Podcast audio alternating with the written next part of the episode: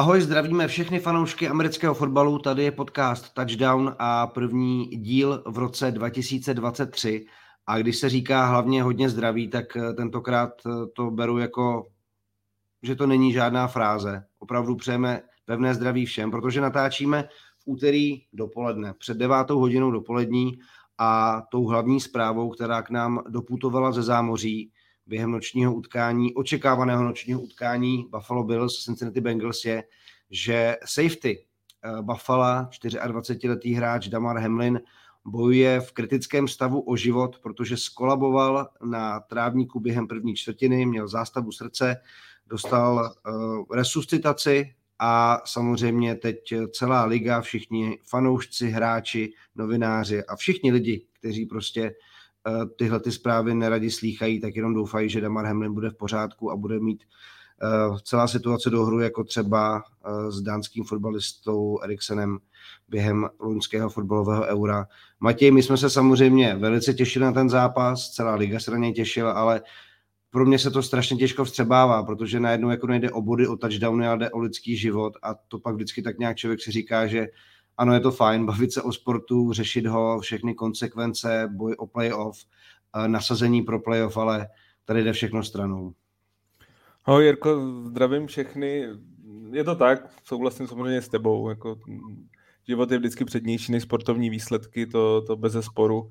Eh, byl to sice zápas, na který jsme se hodně těšili, dvou nej, možná nejlepších týmů EFC a možná vůbec celé ligy, ale tohle samozřejmě tady ta zpráva v podstatě všechno maže, nikdo se jako nestará o to, eh, jak ten zápas probíhal, eh, jestli se bude opakovat, vůbec hmm. co bude nějaké jako následování, teď prostě všichni sledují ty informace eh, klubový Buffalo, ale samozřejmě i novinářů, jak je jeho zdravotní stav, jestli se to zlepšuje nebo ne. Je to hrozný, no. Jediné, co se dá popřát, je prostě aspoň na dálku aby to zvládnul, protože je to největší boj jeho života. Není to ten na hřišti, ale je to tenhle ten v tuhle chvíli. Celá liga se spojila v tom přání vlastně na dálku Damaru Hemlinovi. Samozřejmě Twitter zaplavili um, zprávy hráčů Patrika Mahomse, i LeBron James, prostě samozřejmě přesahuje to sport uh, jako, jako takový a co jsem tak měl možnost se během té chvíle dočíst, tak Damar Hamlin, přestože byl vlastně ve své nováčkovské sezóně, po té, co se do NFL dostal v šestém kole loňského draftu, tak on byl zapojený do pomoci s nevýhodněným dětem a vlastně ta jeho charita během teď posledních, nevím, pár hodin, tak má na svém kontě, co jsem tak viděl, přes 2 miliony dolarů.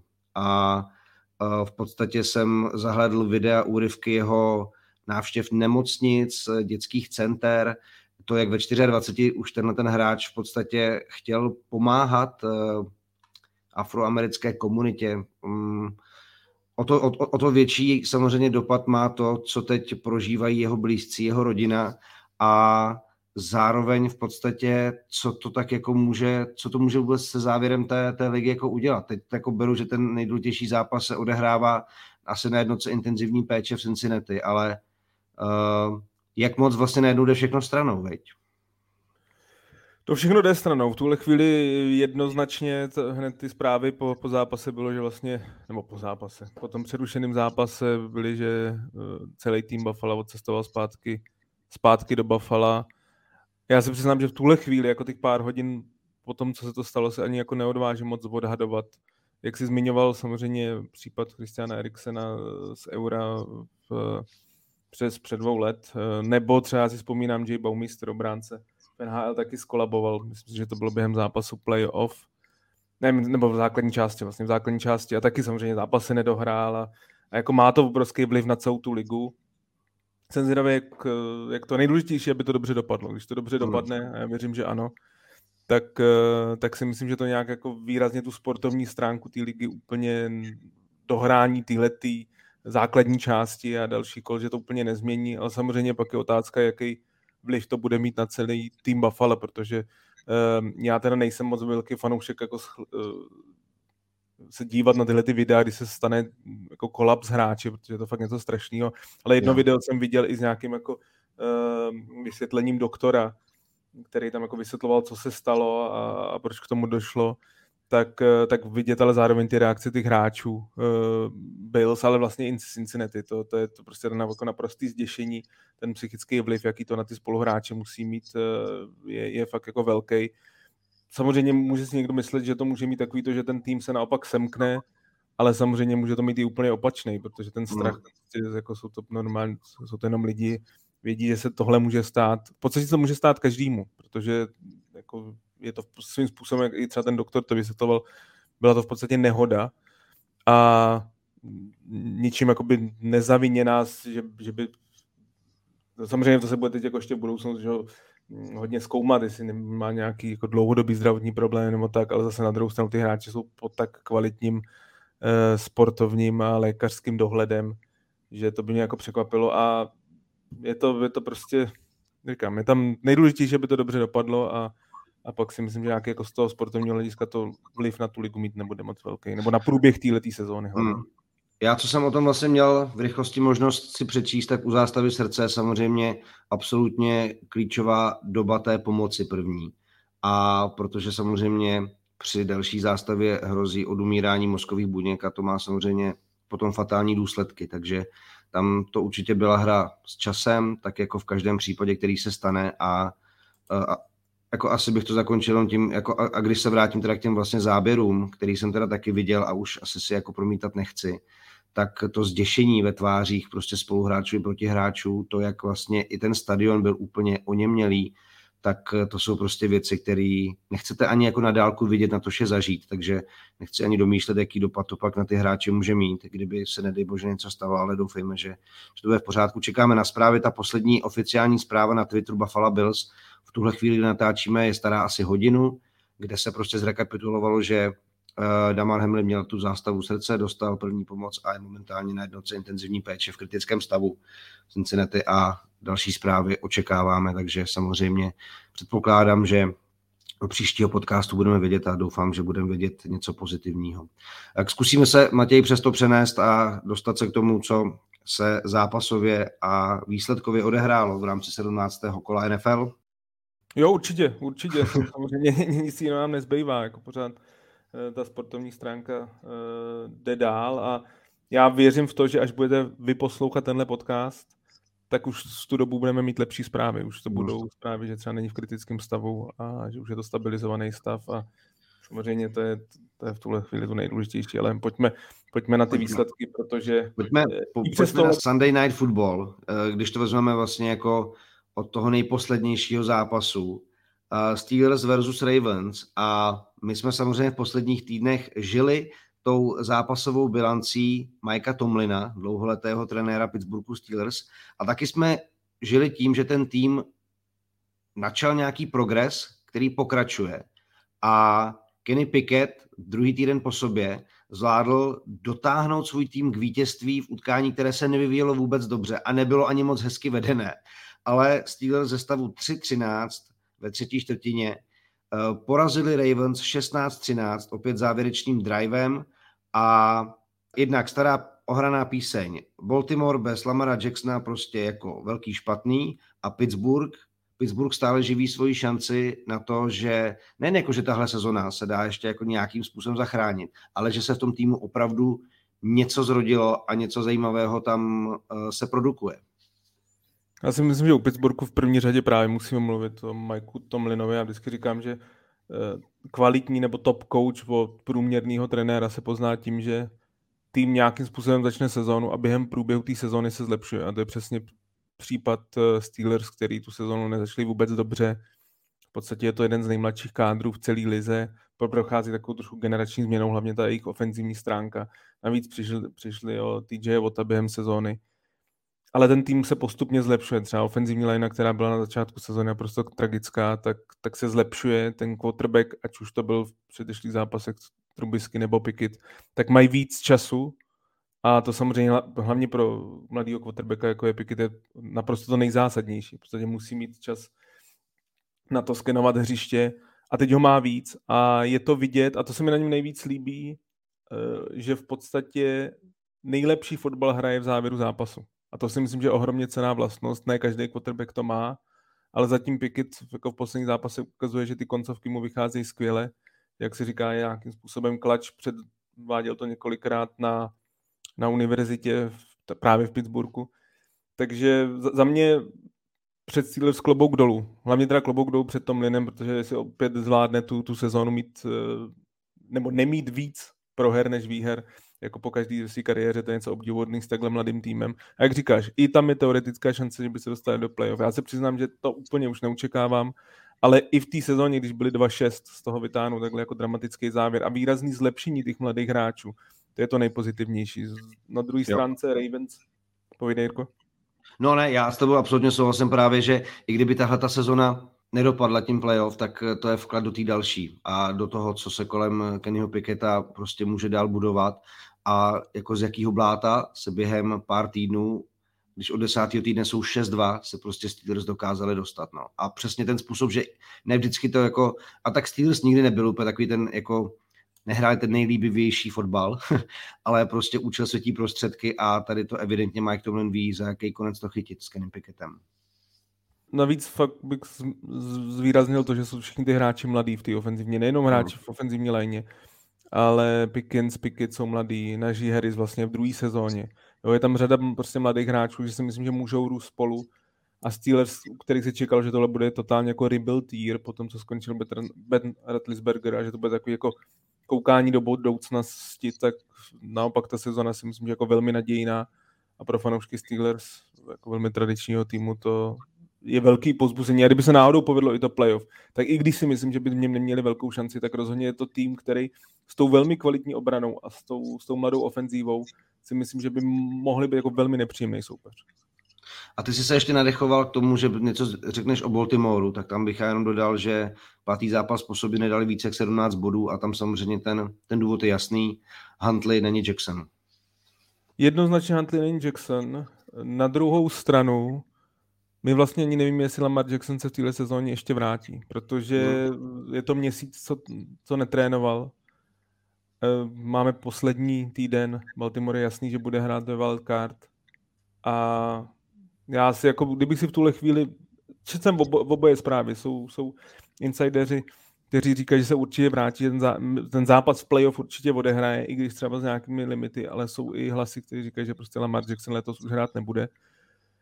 A já si myslím, že i kdyby se vrátil, tak to Baltimore nebude mít vůbec snadný, protože přece jenom má zranění kolene, jeho fotbal je hodně založený samozřejmě na té běhové stránce a myslím si, že ho to prostě bude limitovat, že tak explozivní být nemůže, prostě nějaký ty problémy tam budou. Mm, osobně si myslím, že Ravens se budou mít extrémně těžký, i když ta obrana je velmi kvalitní, ale ten útok je v podstatě nekoukatelný a já si ani nemyslím, že pokud se Lamar Jackson vrátí, že se to jako tak výrazně změní. Kor, když bude prostě zdravotně limitovaný. Jasně, jasně, souhlasím s tebou naprosto. Pojďme na Lambeau Field. Packers vypadá to, jako nabírají formu ve správný čas a rozcupovali Minnesota Vikings 41-17. A navíc takovým způsobem, to, že prostě Aaron Rodgers uh, není Aaronem Rodgersem z před pár let, uh, o tom jsme se letos bavili. Ale v podstatě nechci říct, jako, že, ho, že ho Packers nepotřebují. Ne, to, jako to ne, to by bylo hodně přitažený za vlasy. Ale Aaron Jones 111 yardů po zemi. Do toho prostě zahrála obrana absolutně fantasticky. Jefferson měl jeden catch pro 15 yardů. Jo, Jared Alexander na něm vysel většinu zápasu, takže tam zafungovaly složky, o kterých jsme dlouho mluvili a teď to vypadá, že se to jako Green Bay ve správný čas dává dohromady. To znamená běhová hra, to znamená obrana a to, když potřebujete, tak samozřejmě Aaron Rodgers pořád vás dokáže jako něčím podržet. Ale to je poměrně hrozivý před začátkem playoff a Naopak Vikings je čtvrtá prohra, ale opět jako Világoš, opět jako zase strašný debakl a jejich obrana na tom jako nebyla vůbec dobře, takže já pořád, a i když mi někdo psal na Twitteru trošku lásky jako mým Vikings, já to po tomhle utkání zase úplně prostě nedokážu, protože odhalilo spoustu těch slabin, na který se poukazuje celou sezonu. Tak to pojďme rozebrat, pojďme nejdřív Green Bay a potom trošičku zase pohaníme Vikings asi.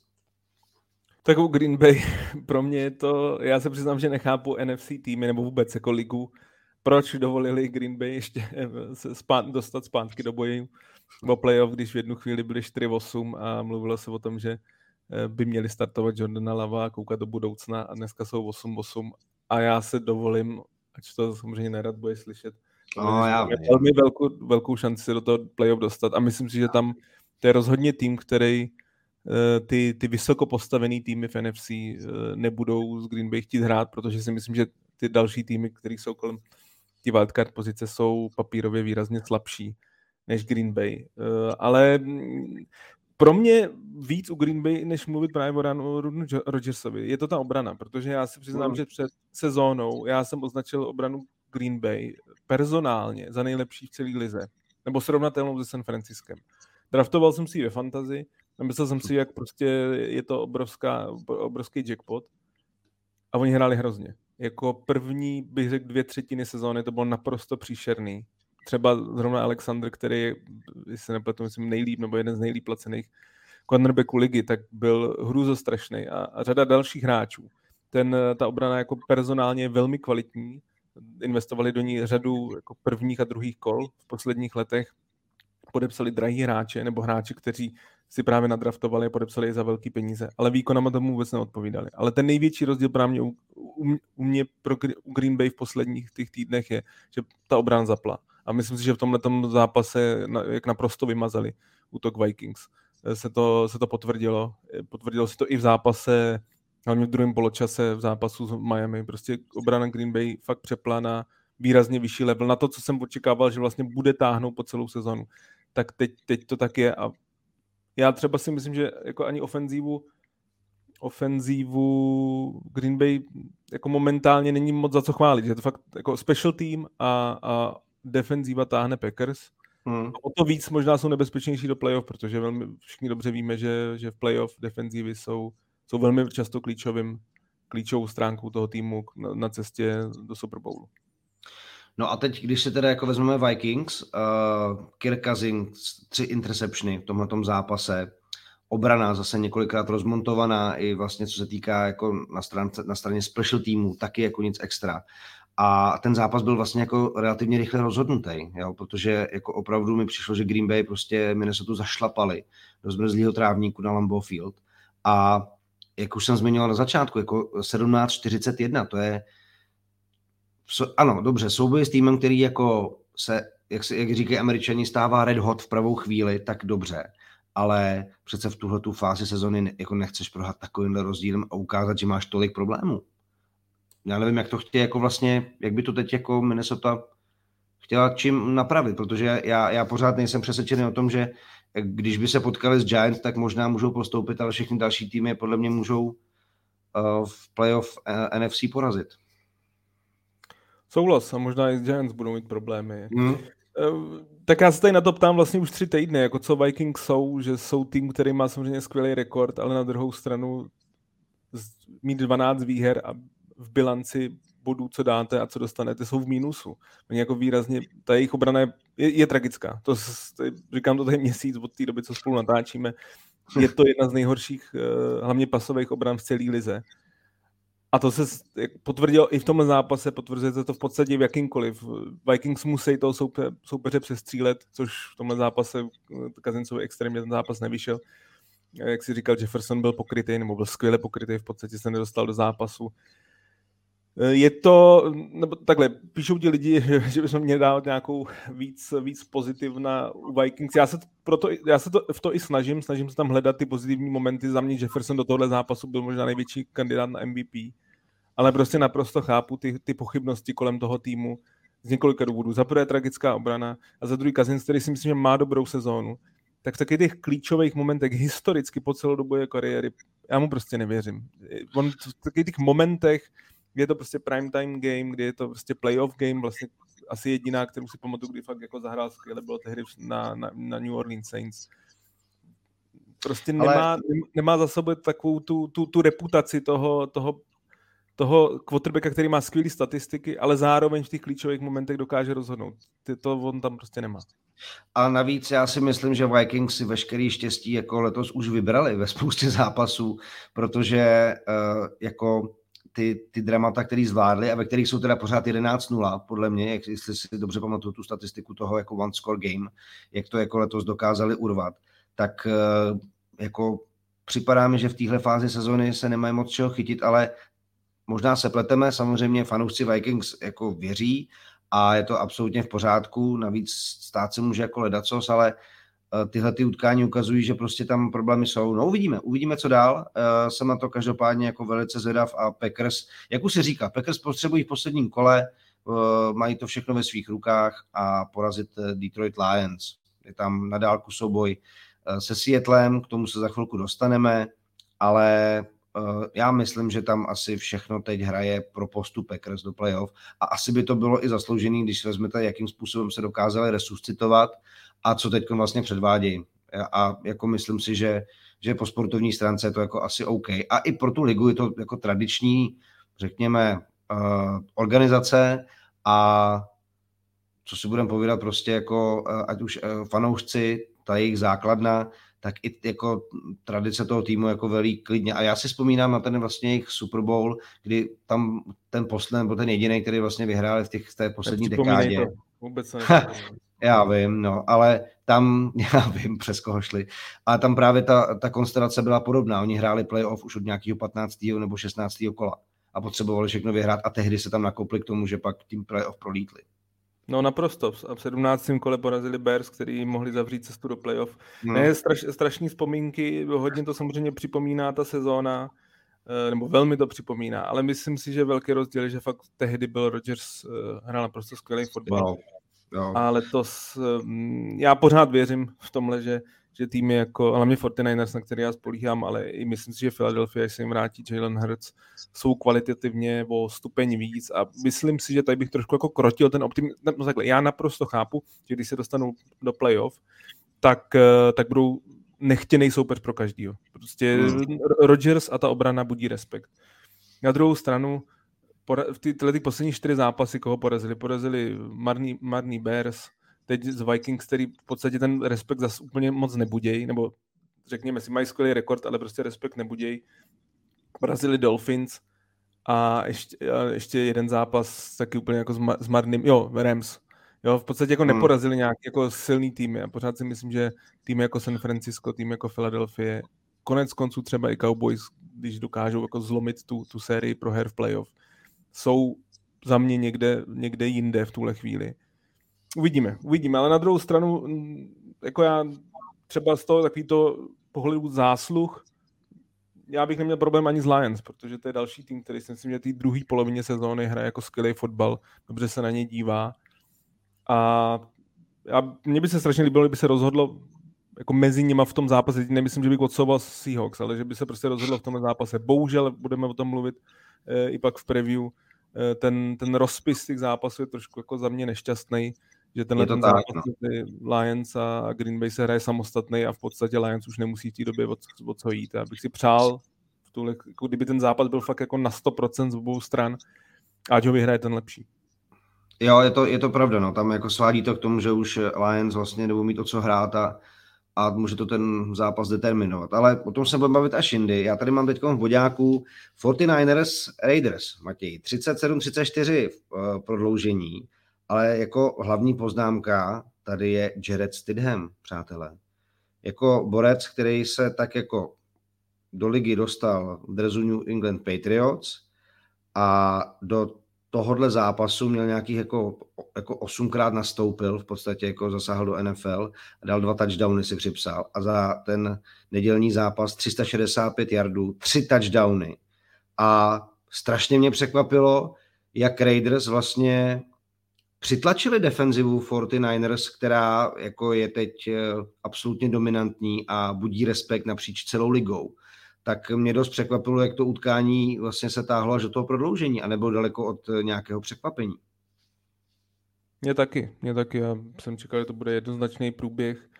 Myslím, že je to takový trošku wake-up call pro, pro tu obranu 49ers, že, že najednou tým s backup quarterbackem, který v podstatě už neměl o co hrát, který i procházel takovou, jako, nechci personální uh, krizí, ale v podstatě tím, že benchli Dereka Kára po devíti letech služeb toho týmu a, a obrátili se ke Stidham, Stidhamovi, tak si myslím, že to bylo takový jako hodně, člověk nevěděl moc co čekat od nich, ale Raiders ten zápas vyšel, Devante Adams hrál fenomenální utkání. Hmm. Zase opět ukázal, že to je nejlepší wide receiver v současnosti, samozřejmě s Jeffersonem.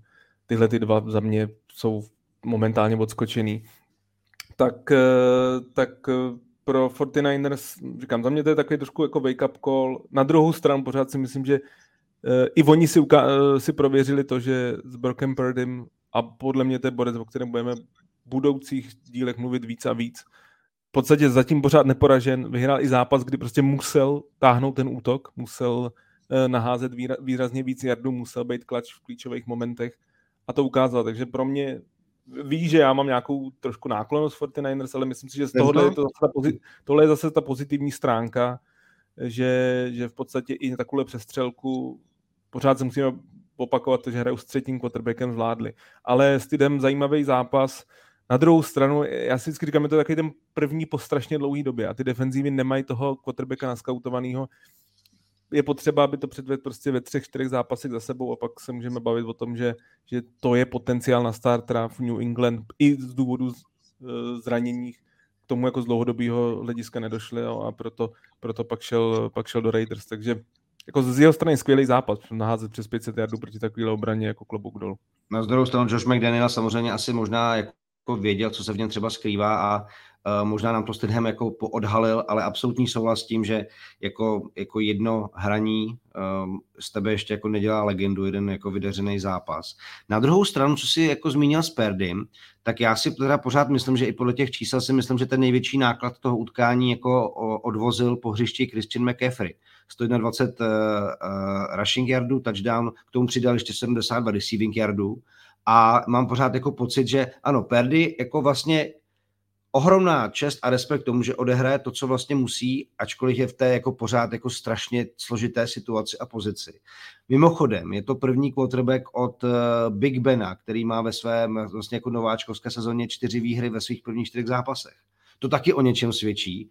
Na druhou stranu je tam jako taková ta spolehlivost v tom, že jako asi on jako odehraje to, co vlastně bude potřeba, ale myslím si, že že prostě jako 49ers, kdyby se nedej bože něco stalo McCaffreymu, tak budou najednou jako ve velkých problémech, jo? Že, že ta doba playoff sebou přináší jako mnohem větší mentální výzvy a i když se na to asi 49ers teď během téhle cesty připravují, tak uh, já vlastně nevím, jako jestli Brock Purdy je tím, kdo je dokáže dostat do země zaslíbené, jak se říká prostě. No. U Perdyho je, je to samozřejmě těžký jako odhadovat, jak, jak bude hrát v playoff, protože prostě ty jeho zkušenosti v NFL jsou extrémně omezený.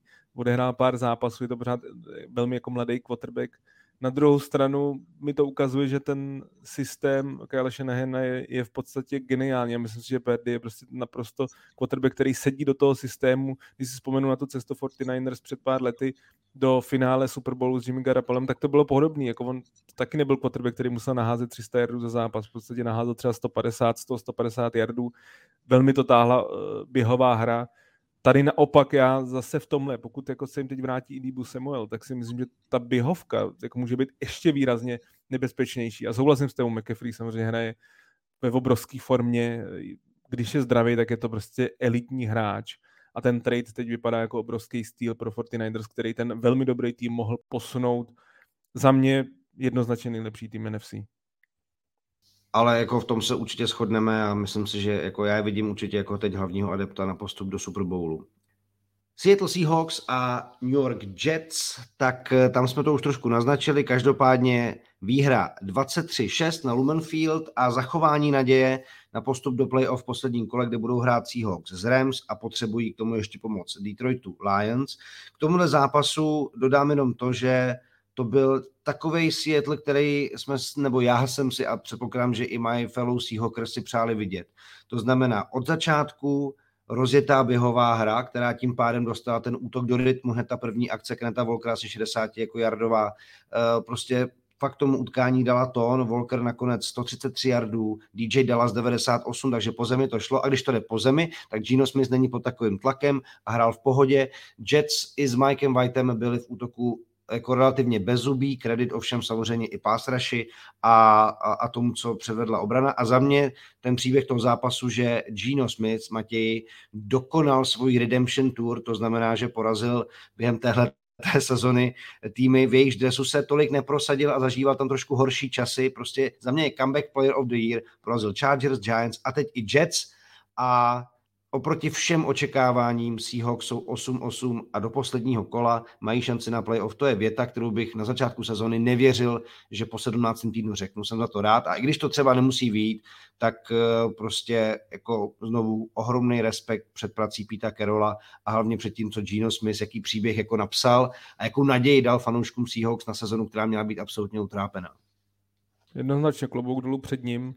Já si jenom kladu otázku, jestli i přes velmi dobrou jeho sezónu, i když tam byly teď v posledních jako týdnech slabší momenty, mm. tak jestli je tou dlouhodobou odpovědí, jestli Seahawks tím, že i budou mít díky Denveru velmi vysokou draftovou pozici, tak jestli ty si myslíš, a zároveň další fanoušci Seahawks, jestli si myslíš, že budou na draftu koukat po quarterbackovi, anebo budou Smithovi věřit i v té následující a případně i dalších sezónách a budou spíš třeba ještě víc jako vystužovat tu obranu? No, jako to jsou samozřejmě cesty, nebo řekněme jak jako filozofický směry stavby týmu, po kterých se asi teď front office bude muset vydat. Jako Gino Smithovi je 32. Byť je to sympatiák, je to prostě takový ten, přesně jako ten fine leader do kabiny, za kterým jako chcete jít a který tomu týmu dává další jako, další jako takový lidský rozměr, což u Seattle je prostě podle mě i, i jedna z těch stránek, proč jsou tak jako populární, že prostě tam opravdu tyhle ty lidský faktory hrajou velkou roli. Tak je mu 32 a i když měl tuhle tu sezonu dobrou, tak jako nějaký limit prostě má a během té sezony se jako ukázal. Takže jako já bych možná byl třeba proto to hned neopouštět a vzít nějakého quarterbacka, který není hned jako ještě takový jako ready to, ready to go, takový něco jako, že prostě bych ho sezonu dvě rozvíjel za Gino Smithem a pak se k němu přilnul ale eh, na druhou stranu jako to taky nemusí úplně hned výjít a samozřejmě chápu, že když budete mít vysoký draft pick, tak třeba budete chtít vzít někoho, kdo se může stát nějakým franchise hráčem a někým, kdo vám na další dekádu prostě tuhle tu důležitou pozici zalepí. No. Takže jako nevím, je vlastně tady asi ze, mě mluví jako ta velká sympatie k tomu příběhu Gina Smise a k tomu, jaký, jak se vlastně jako on prezentuje a jakou cestu urazil. Asi bych mu ještě přál, aby možná ještě hrál a třeba třeba na to zkusili jako vlastně Seahawks navázat, protože co se týká toho talentu v obraně, tak ten trefili a tam se to bude jako zlepšovat snad, jo. A, a běhová hra, to je samozřejmě u Seattle vždycky otázka, otázka zdraví a zdravíme Krise Carsona a, a, a další, ale jako tam se taky teďko našla odpověď. A to bylo přesně ten, ten zápas ukázal, jako že, uh, že Gino Smith není ten, kdo vám ten zápas jako celý uhází na 500 yardů, ale ale uh, potřebuje nebejt pod takovým tlakem prostě, no. Fakt nevím, fakt nevím, jako možná, víte co, přátelé, klidně mi napište, co si o tom myslíte vy, mě by možná tahle ta debata zajímala, ale nechci to tady strhnout, protože máme ještě další týmy, který si to samozřejmě zaslouží, ale ty bys, ty bys byl třeba pro co, kdybys jako tohle měl takhle jako od boku vypálit? Já jsem přiznal, že bych smyslově věřil, na druhou stranu tím, že momentálně Seattle je na třetí pozici na draftu, pokud se nic jako nezmění, tak je velká hmm. šance, na tom se trvá díky tomu piku Denveru. Tam je velká šance. Buď to jako ještě poskočit, anebo i na té trojce vzít prostě quarterbacka. A nevím, jestli ten tým si jako odváží to neudělat. Uvidíme samozřejmě, co tam bude za hráče. Já to tím, že jsem Panda Bears, tak ten draft už jako teď sleduju. Tam je zajímavých defenzivních hráčů, který by mohli být takový jako game changers pro obranu a to myslím, že pro Pete Carola bude vždycky hodně lákavý, protože on má rád tu eh, kvalitní defenzivu. Takže je to, je to zajímavý. Momentálně to vidím skoro 50 na 50, co si ale myslím, že je jistý a tenhle ten zápas to potvrdil, je, že quarterbacka budou hledat Jets, protože Zach Wilson, i když hmm. jako vedení klubu a, a trenér pořád jako mluví o tom, že, že budou trpěliví s ním, ale myslím si, že, že to bude mít, tak jsem, co jsme tady mluvili minule, prostě ohromně těžký a Mike, Mike White ukázal v tomhle zápase jasně, že prostě má velký limity a že si myslím, že to je spíš takový jako kariérní backup, že může mít ty svoje zápasy, ale když v podstatě se láme chleba, tak tam ty limity jsou a jako vůbec by mě nepřekvapilo, kdyby Jets lovili po nějakým zkušenějším quarterbackovi, jako je třeba Derek Carr, o kterém jsme mluvili, nebo Jimmy Garoppolo, prostě nějaký zkušený hráč, protože Jets ten tým mají velmi kvalitní, ale quarterback, quarterback je stál playoff, styla na rovinu. Je to tak, já s tím souhlasím, obrana prostě eh, má několik generačních talentů, hlavně tady samozřejmě Sos Garner, který byl nalepený na DK Metcalfovi, jo, a tam se taky ukázalo prostě, jaký, jaký, jaký ohromný zvíře prostě Sos Gardner je. Uh, Jets 12 sezon bez playoff, jenom taková bolestivá připomínka pro fanoušky bílo-zelených a určitě jako hlavní otázka, co se týká quarterbacka. Jak vlastně, když jsme se bavili o tom dalším draftu, tak uh, asi si zaznamenal, že uh, quarterback Alabamy Bryce Young se ohlásil, že půjde do toho draftu a to je zrovna hráč, který si myslím, jako že, že by mohl mít slušnou budoucnost v NFL. Young vypadá jako předpokládaná jednička toho draftu. No. Na druhou stranu Houston, tým, který nemá v podstatě nic, ale bude mít asi zřejmě první volbu, tak eh, v tuhle chvíli, ale říkám, je ještě daleko, ono se hodně věcí změní, tak v tuhle chvíli si myslím, že by bylo velký překvapení, kdyby si Bryce Younga nevzal. Ale jsou tam i další quarterbacki, takže jako je to zajímavý draft, myslím si, že mnohem silnější, nebo rozhodně silnější, než byl ten loňský, kde první quarterback šel až na 20. pozici, i když to myslím, že teď fanoušky Steelers netrápí, protože Kenny Pickett v těch posledních týdnech hraje velmi dobře. Bude to zajímavý, bude to zajímavý, hmm. ale pro nás to je dobrý, že to je materiál po takový té Super Bowlové sezóně, že, že bude o čem mluvit. Je to tak. Týmu, eh, má takový to, to pohled do budoucna, nějaký to světlo na konci tunelu, že hm. díky tím draftovým pozicím ta budoucnost může vypadat líp. Tak, teď jsme se bavili o jednom týmu, eh, který v New Yorku neudělal tolik radosti, i když určitě tu sezónu odehrál nad očekávání, to se zase jako nenalhávejme, ale větší radost udělal modrý tým New York Giants, který vyrazil zbytky života z Indianapolis Colts a Nika Folse, vyhrál 38-10 a poprvé od roku 2016 bude hrát v playoff. Eh, Brian Double to zvládl ve své první trenérské sezóně. Daniel Jones se zlepšil své procento zkompletovaných přihrávek na kariérních 67% a je taky Matěj zlomená kledba, té fotky slavné na lodi nebo na jachtě, nebo co to bylo, od kdy vlastně ještě za dob Odela Beckhama juniora, tak od té doby Giants nepostoupili do playoff. Teď se to změnilo a i když možná to jako není narýsováno na nějaký jako zásadní uh, pochod vyrazovací částí, tak pořád to, co se pod Dabulem podařilo dát uh, dohromady Giants je, je jako určitě úctyhodné.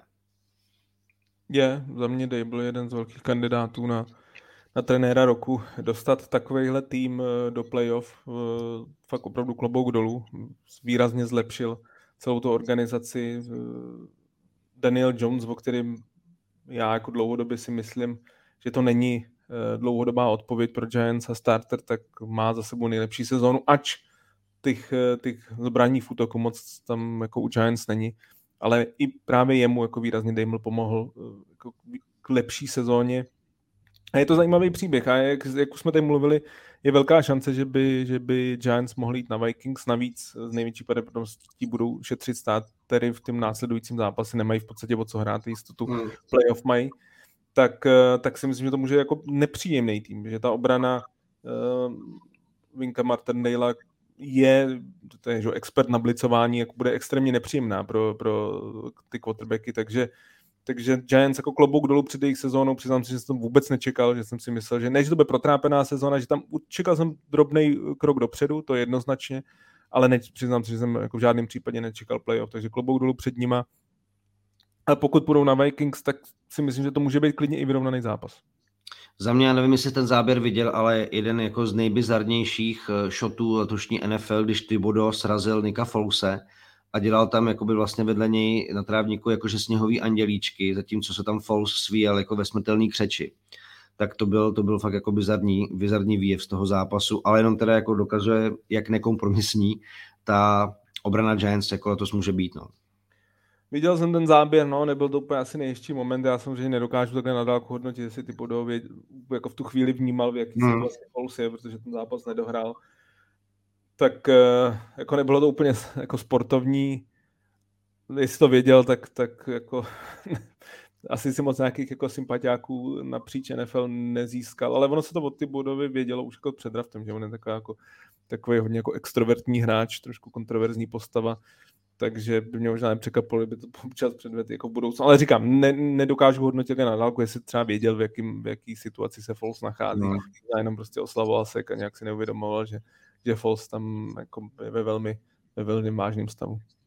Přesně tak. Hele, uh, blížíme se do fáze, kterou můžeme nazvat už jako takovým pozvolným vrcholem dnešního dílu uh, podcastu Touchdown. U koho bych se chtěl ještě zastavit, je určitě Tampa, protože prostě, uh, já nevím, jako ty borci se zase strašlivě trápili, prohrávali kolik 10, 21 a vypadalo to, že Carolina na jejich jako hřišti to zvládne jako k dalšímu dobrému výkonu. Jenomže Tom Brady se Matěj spojil s Mikem Evansem, což se nedařilo většinu sezóny třikrát na tom utkání a oni dva to otočili. Byla z toho výhra 30-24, eh, divizní titul a pořád jenom ten stejný fakt, že prostě odepisovat tým s Tomem Bradym asi nejde, protože jako kolikátý už takhle jako odpuste mi fanoušci Buccaneers ošklivý zápas, prostě mm, Tampa uválela.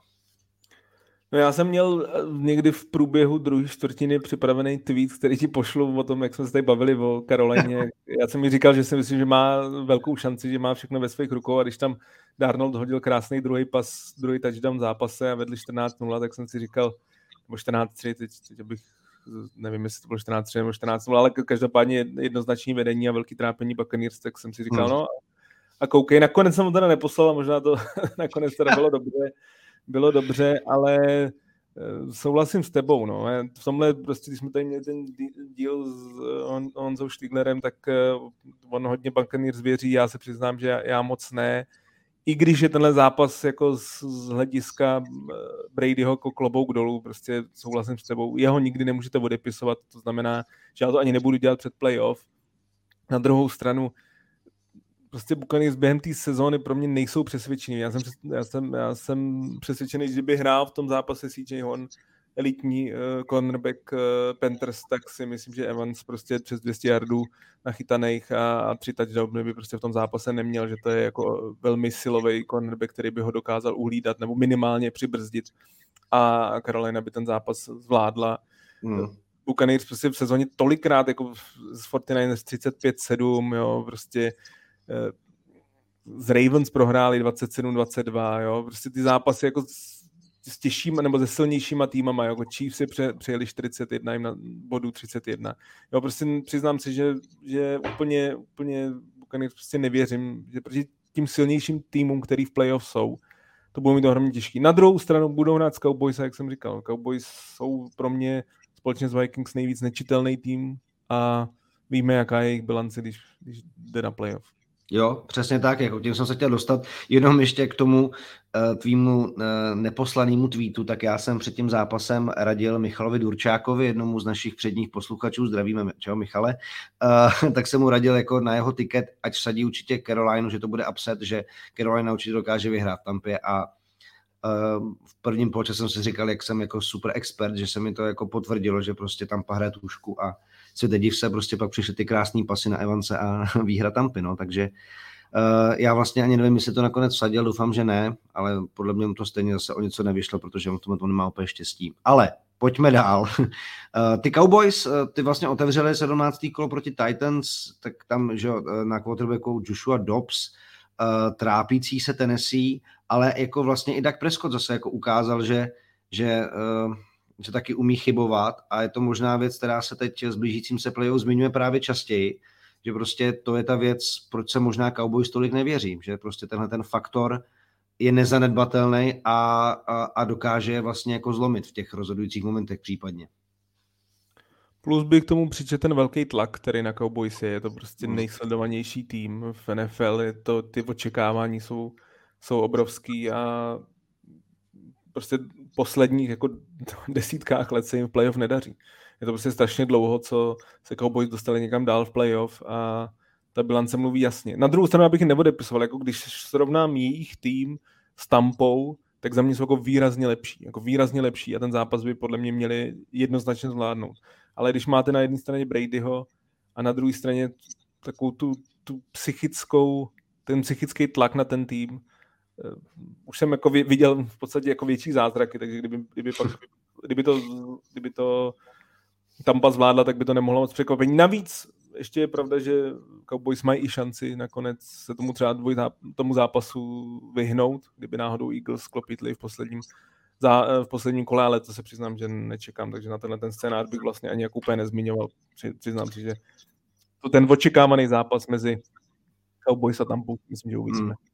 No jinak teda Eagles se samozřejmě úplně nevytáhli doma proti Saints, stále bez Jelena Hrdce, takže Gardner Minshew jediný touchdown, akce catch and run na AJ Browna, což jako byla parádní akce, ale stačilo to jenom na 10 bodů a Saints i díky Marshallu Latimorovi, který zaznamenal pick six, vyhráli ve Philadelphia 2010 potvrzení toho, že prostě Philadelphia, kromě toho, že má výbornou obranu, tak ale prostě Jelena Herce evidentně potřebuje neskutečně moc, aby dostala té pozice, kterou si buduje celou základní část.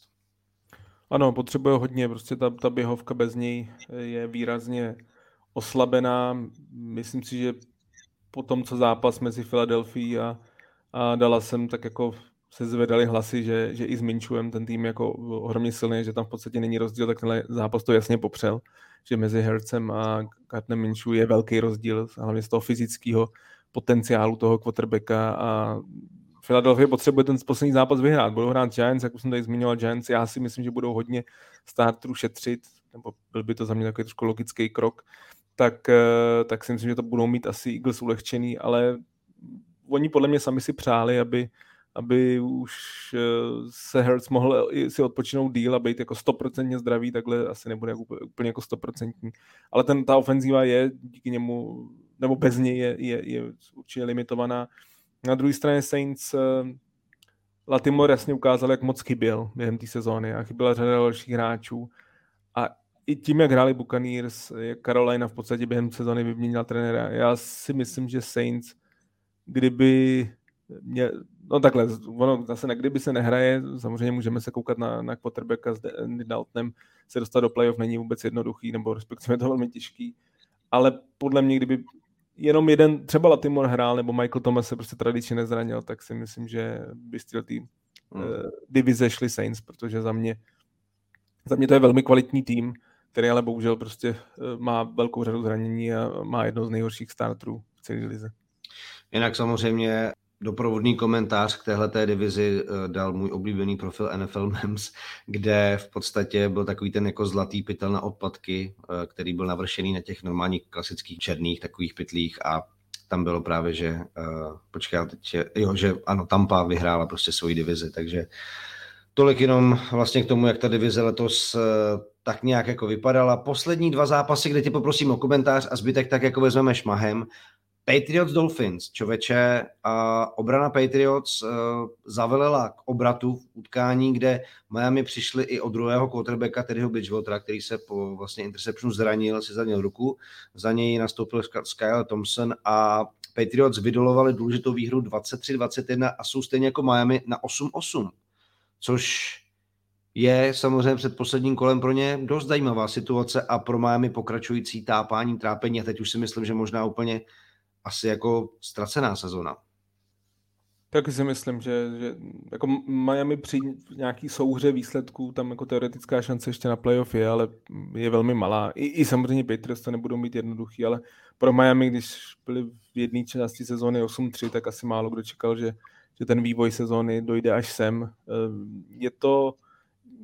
Dolphins jsou asi jedním z největších zklamání, protože když si vzpomeneš na ty jako trade deadline, mm. tak, tak posilovali. Jo, poslali první kolo do Denveru za Bradleyho Čaba a nakonec si možná, nebo z největší pravděpodobností nezahrajou playoff, takže jako pro fanoušky Dolphins to není nic, nic, nic hezkého. Na druhou stranu si pamatuju, že asi po nějakém našem prvním díle nám jeden fanda Dolphins posílal dotaz, jako co si o nich myslíme a já jsem prostě říkal, že myslím si, že na to jsme se shodli, že jako s Tuou tomu týmu úplně nevěříme. Samozřejmě mají na to vliv ty zdravotní problémy jeho, ale pro mě to zase takový překvapení není. Prostě pro mě Dolphins jsou tým, který si myslím, že se o něm víc mluvilo, než byla jako jejich skutečná síla, což se v té druhé části sezóny, v kterých se rozhodují, se ukázalo. A myslím si, že tam ještě jako hodně práce k tomu, aby se z nich stal opravdu elitní tým. Navíc proti Beličikovi, jako i když ta ofenzíva je strašná, nedá se na to dívat, to je to fakt nekoukatelný fotbal, tak defenzívu mají Patriots vždycky kvalitní, nebo po většinu sezón a tenhle zápas naprosto rozhodla. Vlastně už to byl, Kyle Dagger už dal, myslím, sedmý defenzivní touchdown, takže fakt opravdu jako defenziva drží tenhle ten tým ve hře o playoff a klobouk dolů před tu defenzivní stránkou Patriots. Je to přesně tak. Já mám teda letos defenzivu Patriots ve svém fantasy, takže moc dobře vím, kolik bodů mi dokáže udělat. A byl to opravdu sedmý obraný touchdown Patriots, což je nejvíc od eh, výkonu Jacksonville v roce 2017. Takže tolik jenom Eh, k číslům, která produkuje obrana Patriots. A poslední komentář eh, zápasu, na který se ještě podíváme trošku blíž. Chiefs Broncos 27-24, možná trošku překvapivě se to dlouho tahalo na Arrowhead Stadium a jako mám z Chiefs občas pocit, teď když se podívám na ty poslední jako jejich výhry, Denver dvakrát, Houston, taky jako nic extra, proti Seattle to bylo přesvědčivější, bohužel, ale jako vlastně mám z nich trošku pocit, jako kdyby tak jako trošku dřímali před tím playoff, jakože skáčou tak vysoko, jak potřebujou. Protože nic přesvědčivého to není, ale zároveň mi přijde, že tak jako ještě jako nevytasí úplně všechno, jaký, jaký jako ten útok má potenciál. Když, když Patrick Mahomes taky dokáže chybovat, hodit i interception v red zone, jak ukázal v tomto utkání, tak eh, pořád mám pocit, že to s nimi jako nějak extra nic nedělá a, a že se jako, už jako těší na playoff dlouho. No, Kansas vlastně je asi taky jako další tým, který podle mě jako ta aura kolem toho týmu a, a ten respekt, jaký z něj mají soupeři, je možná víc než vlastně skutečná síla toho týmu, protože mm. já, já se přiznám, že taky jako vnímám ty výsledky, že jsou jako velmi vyrovnaný, že, že málo koho už dokáže se smahnout, jak to dokázali v minulosti. A s Denverem podle mě v té fázi ještě, v jaký Denver je, si myslím, že by to měl být jednoznačně jako jasnější zápas z jejich pohledu a zase to byla taková v podstatě vyrovnaná bitva. Na Silverzen odehráli jeden ze svých lepších zápasů v téhle sezóně. Ano. Takže Kansas jako jsem na ní zvědají, ale i proto, jak jsem tady zmiňoval na začátku, když jsme mluvili o té o nešťastné nešťastný události z toho velkého zápasu Bills Bengals, jsem řekl, že za mě Bengals a Bills v tuhle chvíli jsou dominantnější týmy, kterým víc věřím. Ale na druhou stranu odepisovat Peta Mahomse nejlepšího hráče ligy, já rozhodně ne, nehodlám. Navíc se po uh, Breesovi a Bradym stal třetím quarterbackem, který má za sebou už několik sezon, kdy naházel pět tisíc a víc jardů. Takže to zase samozřejmě jenom dokresluje jeho výkonnost a stabilitu jeho výkonů, které jsou, které jsou neskutečné a to, že prostě dokáže kouzlit, je jasné, ale občas dokáže i chybovat, což předvedl i právě v tom utkání z Broncos. Tak, poslední blok zápasů, které jako, tak jako vezmeme šmahem a možná z nich vypíchneme jednu, dvě uh, podstatné věci. Cardinals Falcons 1920, eh, Matěj, mi to líto, Bears, Lions 10-41. Lions drží tedy šanci na playoff za určité konstelace, když se jim posledním kole podaří porazit eh, Packers a Seattle by prohrál. Jacksonville ukázali, že do playoff taky budou chtít jít, to se bude rozhodovat v posledním kole, protože proti Texans to bylo jasný vítězství 31-3. Browns Commanders 24-10, návrat Carsona Vence a asi žádná sláva pro Washington, co? No, tenhle ten zápas asi, asi taky nejvýraznější. Washington v podstatě měl možnost postoupit do play ve svých rukou a, a v poslední měsíci si prohrál. Je to, je to už několik zápasů, co nedokázal vyhrát. A Carson Wentz s tímhletím návratem, myslím si, že jasně ukázal, že nemůže být budoucím starterem žádného týmu v NFL. Že si myslím, že s tímhle si jako definitivně zavřel kariéru jako z pozice potenciálního startera protože to bylo hru za strašný výkon. Myslím si, že to rozhodnutí Rona Rivery hmm. bylo hodně překvapivý, že i když Heineke v těch posledních zápasech nehrál dobře, tak pořád za ním ten tak jako tým stál a myslím si, že když už v podstatě vrátil tak jako do bojů ten tým o playoff, tak mu, mu měli prostě dát šance v takhle klíčovém zápase a jako vrátit se k Vencovi, který nehrál kolik nějak přes dva měsíce, za mě byl jako zvláštní rozhodnutí a, a rozhodně nešťastný, protože ta ofenzíva Washingtonu byla příšerná a Cleveland, který už byl ze hry s Deshanem Watsonem, který vlastně, to byl teprve první zápas, kdy, kdy jeho výkon byl na úrovni quarterbacka NFL, tak, tak ten zápas v klidu zvládnul a Washington další protrápená sezóna, další zápas, nebo další sezóna bez playoff a budou hledat quarterbacka, protože hmm. momentálně dlouhodobý řešení v tom týmu není. Jo, jako bylo to hodně špatný start Karsna Vence a navíc ještě docela taková mm, jak bych to řekl, jako humorná dohra na tiskové konferenci, kdy Ron Rivera vlastně nevěděl, že už uh, taky Washington může být vyřazen z boje o playoff, což se nakonec teda stalo a překvapil ho tam dotaz novináře. Nevím, jestli to zaznamenal, ale vlastně ani Ron Rivera uh, v podstatě nevěděl, že když Green Bay ten večer vyhrajou, tak vlastně oni už nebudou mít o co hrát v 18. týdnu. Zaznamenal jsem to, viděl jsem to. Já mám Rona Riveru rád, ale přiznám se, že si myslím, že se pod ním taky houpe židle, že pokud mm dojde k tomu, k té změně majitele, což jako naprosto doufám, že Commanders budou mít novýho majitele, tak, tak by mě vůbec nepřekvapilo, kdyby vyměnili i, i trenéra, generálního manažera, v podstatě jako prošli další nějakou jako změnou, co se velmi takhle jako často bývá. Za mě je to solidní trenér, ale myslím si, že, že asi není schopný ten tým posunout dál, že i když když třeba jsem právě porovnal s Giants, který, který jsem jako opravdu playoff nečekal, tak tam ta trenérská práce Dejbla byla straš, strašně vidět a, a ten tým posunula u Riveris, to úplně nejsem jistý, a Washington, který i když má jako velmi kvalitní obranu, tak za mě to jakoby zklamání, že, že, že do toho playoff, playoff nepostoupili, že hlavně nezvládli ten závěr sezóny a už je to po několika. Přitom vypadali velice nadějně v jednu chvíli a byly takový jako pozitivní story NFL.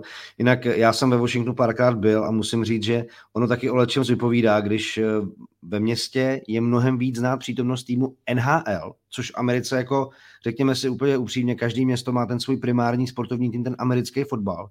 A tady ve Washingtonu jako ta, ta divácká základna a vůbec jako pozice amerického fotbalu a tehdy teda samozřejmě ještě Redskins, teď Commanders, s mimochodem úplně strašným maskotem, teda ještě, ty se s tomu nějak vyjadřoval, jako já, já vlastně jako nevím, co bych eh, té eh, jako organizaci přál víc, jestli novýho maskota přesun někam, nebo, nebo, nebo nějaký jako strašný jako restart. Je to, je to takový trošku smutný vlastně, když jako se na to člověk podívá z více úhlů, tak tam moc radosti vlastně ve Washingtonu jako není. No. No není, jako ta, je to taková clown, clown show posledních deset let. Mm. Já paradoxně Washington je první tým, kde jsem byl živě na, na NFL, na, na FedEx Fieldu, což jako uznávám, že styk zážitků z pohledu stadionu není asi úplně nejlepší začít tímhle, ale na druhou stranu je to prostě slavná organizace, je to tým, který vyhrál tři Super Bowly.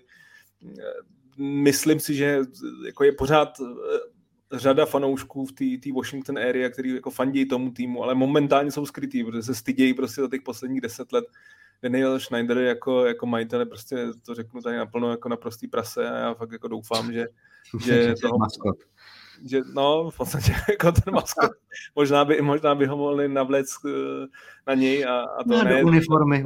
Ne, je to jako jednoznačně nejhorší majitel v celý NFL, no. to je naprosto neodiskutovatelný, řada skandálů za tou organizací. Je to pro ty fanoušky, protože Redskins je prostě slavný tým, je to jako slavná organizace, Eh, zápasy s Cowboys z minulosti patřily k nejlepším vůbec zápasům, co NFL mohla nabídnout, takže z tohohle hlediska mě to jako mrzí. Proto doufám, že k tomu prodeji dojde a že budou mít novýho majitele a že i když teda zvolili za mě naprosto příšerný název a ještě horšího maskota, takže prostě nějak třeba v některý vzdálenější budoucnosti ten tým bude, bude zase pro ty fanoušky že budou na něj pišní, protože za těch posledních let fakt tam jako radosti je naprostý minimum. Ale já jsem jako teď vlastně velice překvapen, jak v absolutním závěru jako dnešního touchdownu, kolik minut jsme vlastně zvládli mluvit o týmu Washington Commanders a to, když jsem si dělal poznámky na tenhle ten děl, tak jsem fakt nečekal. Ale na druhou stranu mi to přimělo vám slíbit, už jako teď, teď samozřejmě je jasný, co nás čeká. Poslední kolo základní části, playoff, Super Bowl. A potom v tom mezidobí uh, samozřejmě se nebojte, že byste jako o obsah podcastový NFL přišli. My jako určitě probereme i jednotlivý týmy, jejich historii, nějaký zásadní události, hvězdy a tak. My, jako jsem si říkal, že podobně si povídat jako teď o Washingtonu, což samozřejmě vydalo na, na víc minut, než jsem čekal, ale že jako e, svý díly si ty kluby v rámci našich bonusů třeba jako zaslouží, takže i na tohle se můžete těšit. A jenom poslední tečka, Rams Chargers samozřejmě tam už jasná situace z pohledu obou týmů, 31-10 a Austin Eckler jako, jako velká zbraň Chargers, kromě Justina Herberta, 122 yardů a 6 touchdownů za poslední čtyři zápasy, takže i v tomhle, z tohohle pohledu si myslím, že uh, zajímavý vklad uh, do play-off a pro mě jsou Chargers jako týmem, tým, takzvaným team to watch, na který jsem jako určitě hodně zvědavý. Blížíme se k jedné hodině a já moc díky Matějovi Hejdovi za jeho dnešní uh, příspěvek a komentáře k dění v rámci 17. kola. Když jsme začali samozřejmě tou velice nešťastnou událostí, tak doufám, že ty další záležitosti týkající se čistě sportovní stránky NFL vás bavily. A Matěj, tobě moc díky za tvůj čas. Není zač. A hlavně, až budete poslouchat tenhle ten podcast, tak snad už budou z Buffalo přicházet jenom lepší zprávy. Pevně v to doufejme a my se tenhle ten týden ještě jednou uslyšíme. Dnešní epizodu dáváme ven úplně celou takzvaně free, žádné bonusy, ale preview 18. hracího týdne, kde se bude bojovat o poslední volná místa do playoff, tak to bude čistě pro předplatitele, takže pak, když ještě jimi nejste a chtěli byste ten díl slyšet, tak třeba herohero.co lomeno Jiří Kalemba, tam ten díl určitě v pátek během dne budete moct slyšet. Díky, eh, že posloucháte podcast Touchdown, loučí se Jirka Kalemba a těším se u dalšího dílu. Naslyšenou, mějte se hezky, fajn den.